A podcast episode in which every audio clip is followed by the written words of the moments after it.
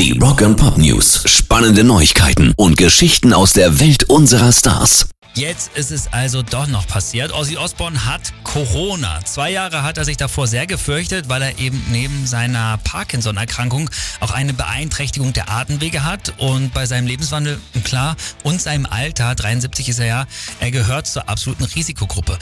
Seine Frau Sharon hat aber schon gemeldet, dass es ihm bislang gut geht, keine Beeinträchtigungen. Also hoffen wir mal, dass es auch so bleibt.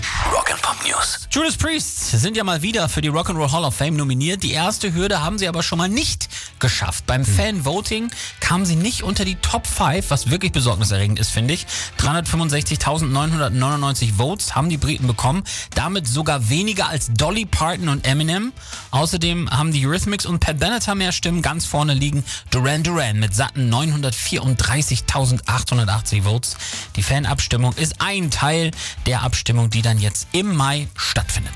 Rock and Pop News. Jetzt also doch, Gene Simmons hat Kiss äh, also Gene Simmons von Kiss hat Ex-Gitarrist Ace Frehley zu der, zu der Abschiedstournee, die er jetzt wieder fortgesetzt wird, eingeladen.